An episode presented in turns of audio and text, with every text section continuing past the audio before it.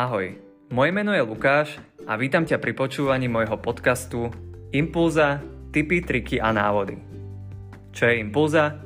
Impulza je mobilná aplikácia, ktorá ťa dokáže trochu iným spôsobom motivovať k budovaniu pozitívnych návykov. Ak máš napríklad problém so sebadisciplínou v akékoľvek oblasti, táto apka bude tvoj osobný tréner, ktorý na teba 100% dohliadne. Je úplne zadarmo a link na stiahnutie nájdeš nižšie v popise tejto epizódy.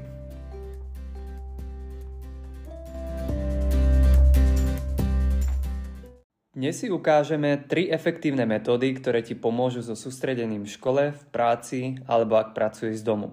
Dnes máme stovky rôznych rušičov, ktoré nás doslova napadajú z každej strany. Problém so sústredením nemáš len ty, ale aj ja a mnoho ďalších ľudí.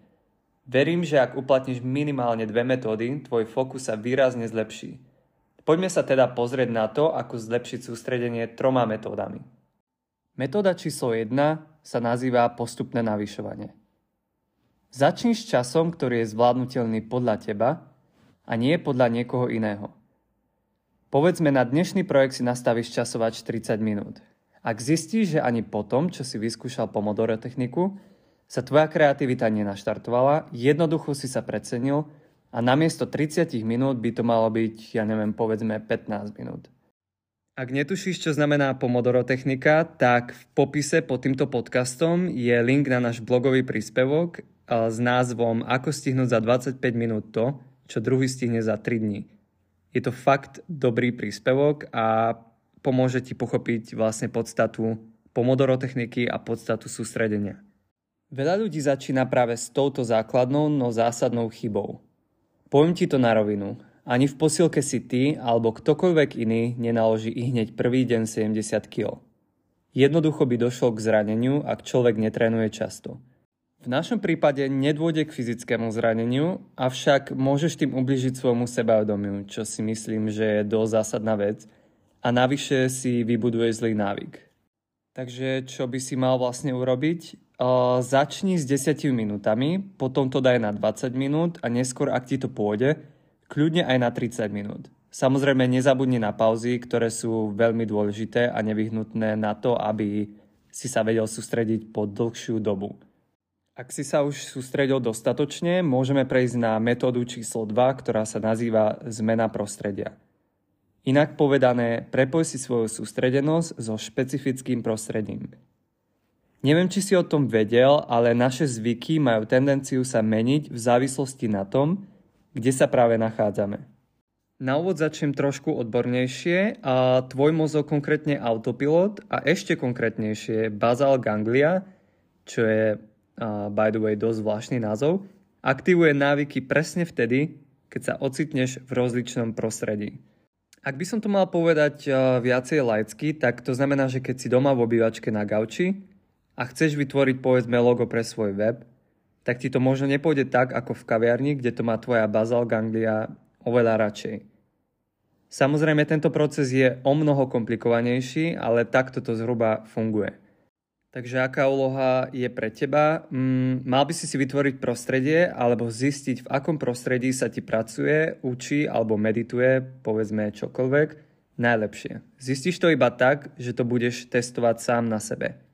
Je to ako napríklad s jedlom. Mm, nezistíš niečo ti chutí, no v podstate musíš neustále skúšať nové veci, aby si prišiel na to, čo pre teba funguje a čo máš najradšej. No a konečne sme sa dostali k poslednému bodu a to je metóda číslo 3, konečný fejkový termín. Tento spôsob môžeme nazvať doplnkom k metodám spomenutým vyššie. Je to úplne jednoduché. V kalendári si nastavíš falošný deadline alebo nejaký čas, dátum, ktorý si si sám určil. Táto metóda môže alebo nemusí fungovať. Všetko záleží na tom, či to bereš vážne alebo nie. Povedzme, nahrávaš podcast, ako ja napríklad teraz, a chceš ho dať na Spotify alebo YouTube.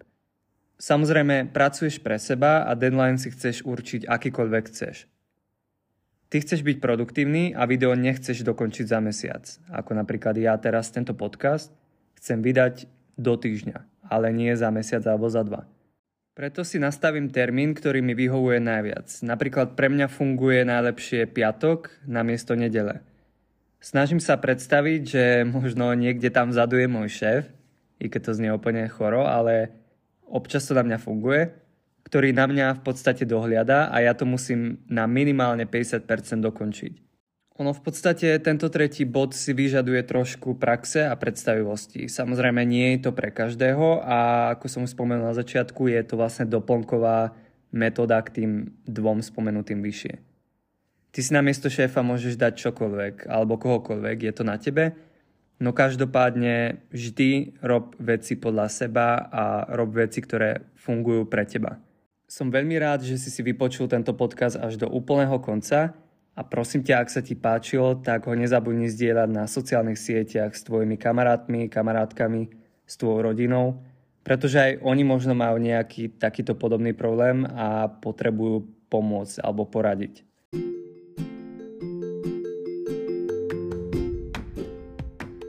Taktiež nezabudni komentovať pod týmto príspevkom alebo pod týmto podcastom, čo zabera na teba najviac.